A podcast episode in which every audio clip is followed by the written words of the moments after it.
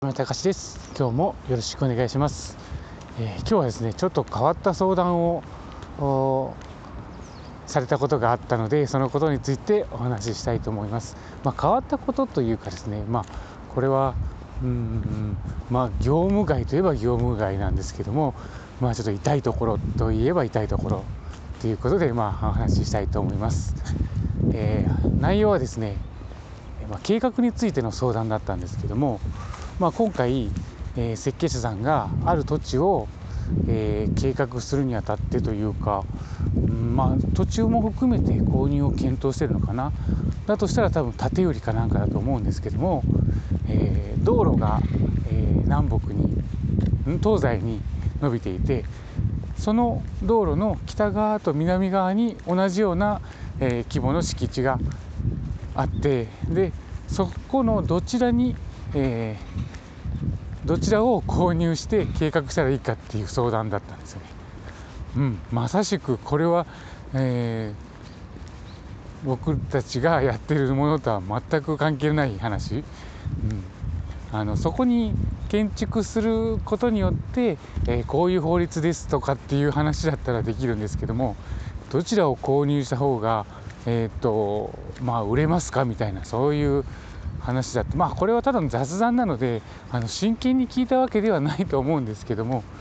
うん、それをこっちに聞くみたいな感じですよね。うん、まああのどっちもね結局はお客さん次第なので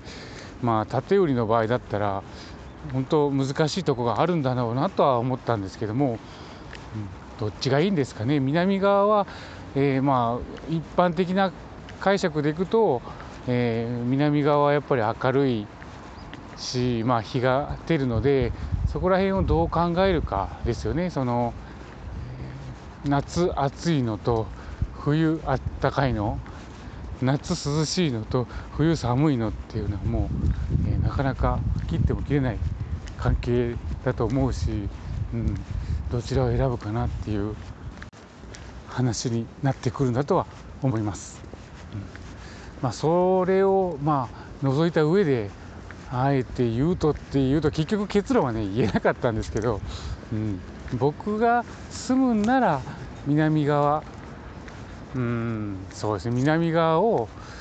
えー、っと道路にしてで駐車場が、まあ、それからすぐあってでちょっと、えー、庭みたいな感じなものを置いてで、えー、南側にリビングなんかを向けてで北側に、まあ、トイレとか、まあ、水回り関係なのかなっていう。もうこれ何の参考にもならないですよ。あの あくまで僕が住むならなので、えー、多分10人いれば10人とも全く同じ間取りになることはないかなと思うんで、まあ、そこら辺はねやっぱり、えー、過去の経験がものを言うんじゃないかなと思うので、まあ、あくまで私の個人的な考えですけどもった上で言お話はしたんですけどまあでもねその設計者さんの方がおそらく、えー、今までの経験もたくさんあってですね、えー、いろんな修羅場もくり抜けたんであろうと思いますので、うん、ななんだかなと思いながらも答えました。建築基準法のね仕事をしてるこれ本当難しいですね。なんでえー、この仕事をしてますかっていうことにつながるのかな、まあ、僕の場合は、えー、っとたまたまですね、えー、縁があって今の仕事に来てるんですけどもまあはっきり言ってこんな仕事があるっていうことは知らなかったですねその当時は。もともとはね、えー、現場監督ゼネコンの中小のゼネコンの現場監督をしていてで、まあ、それで、えー、まあ、ちょっとだんだんと景気も悪くなってこれはどうしようかなって思った時にいや本当に景気が悪くなったのを実感したのはあの希望退職を募ったんですよね、えー、従業員を今の500人規模から半分にしますと、まあ、250人ぐらいですよね、えー、そうそういうのを始めた時にまあどうなんだろう。僕もその時はね30歳になる前ぐらいなのでどこまで自分で考えて決断をしたかっていうのは難しいんですけどもその半分の中に自分が果たして生き残れるかどうかっていうのとその半分いなくなるって言った時にえー、っとやっぱりねその営業所だったんですけどその時には僕が配属してたのは地方の。でその営業所の中でもまあそのもう一人前に僕なんかまだ全然半人前まだ5年目ぐらいなので半人前も半人前どころか3分の1人前ぐらいだったんですけどそんな時にその一人前で働いてる人がやっぱり辞めていくんですよ。それはまあ理由はね単純でその方はどこでも働けるからっていうことですね。で残っていく社員はどちらかといえばもうそのまあもちろんそれだけじゃないんですけども、えー、まあそこの会社に恩があって入った方も当然いらっしゃるでしょうけども、うん、基本的にはですね他に取ってくれない可能性があるもしくは自信がないそういった方がやっぱり大半が残る気がしたんですよ。そこの営業所内だけでもですね所長は最後まで頑張る気だった。それは多分やっぱり、えー、と今まで培ってきたあ恩があるんじゃないかな。それに対して少しでも報いたいっていう思いがまあもう結構上の方だからね所長なので、うん、なんですけども、うん、そうでない方の中でですねやっぱり優秀な方ほど、ね、出ていくのでっていう傾向がその営業所は強かったですね。なのでこれ残ったところで僕も入るとこれ大丈夫かなと思ってですね。っていう思いもあったんだろうと決定打は分かんないんですけどもいうことでですね私は、えー、4年と結局8ヶ月で辞めたんです。現場監督の仕事をですね、うん、まあでもね僕が入ってきた時っていうのはもう景気景気というかその建設業の景気いうのはもう終わっていたんでまあ言ったらそうですね。うんとその当時の上司の話を聞くとですね、えー、大体1人2億ぐらいの仕事を持ってたとって言っていい話だったんですけど私が仕事をした一番大きいのって言ってもね8億ぐらいのお仕事だったんですけどもそれでもね、えー、っとそこに入ってくる現場監督の数は6人とかもうちょっといたかな、うん、いう感じでまあ当然1人任せられる感じのものではないですよね。といったことですねまあそのだからこそ経験もなかなかできないし、うん、まあでもある意味すごいその1億2億ぐらいの仕事を1人でできるっていうのもすごいなって自分で想像した時に果たして自分ができるかって言ったらまあできないよな思いながらですね。そういったすごい経験っていうのをまあされて育ってきてる方たちなんだなとは思いましたけど、うん、そういった形でですねやっぱりあのもうそんなに仕事がないもしくはその仕事にかける人数が限られてくる。結局はまあ失敗できないっていうところになったってことですよね。うん、ということでですね、えー、私は、えー、辞めて、えー、実家の近くの方に今実家に帰ってきたんですよね。でそこでまあ仕事をして仕事をまあ探してというかですねその時はまあ資格を取ろうということで資格の学校にその退職金で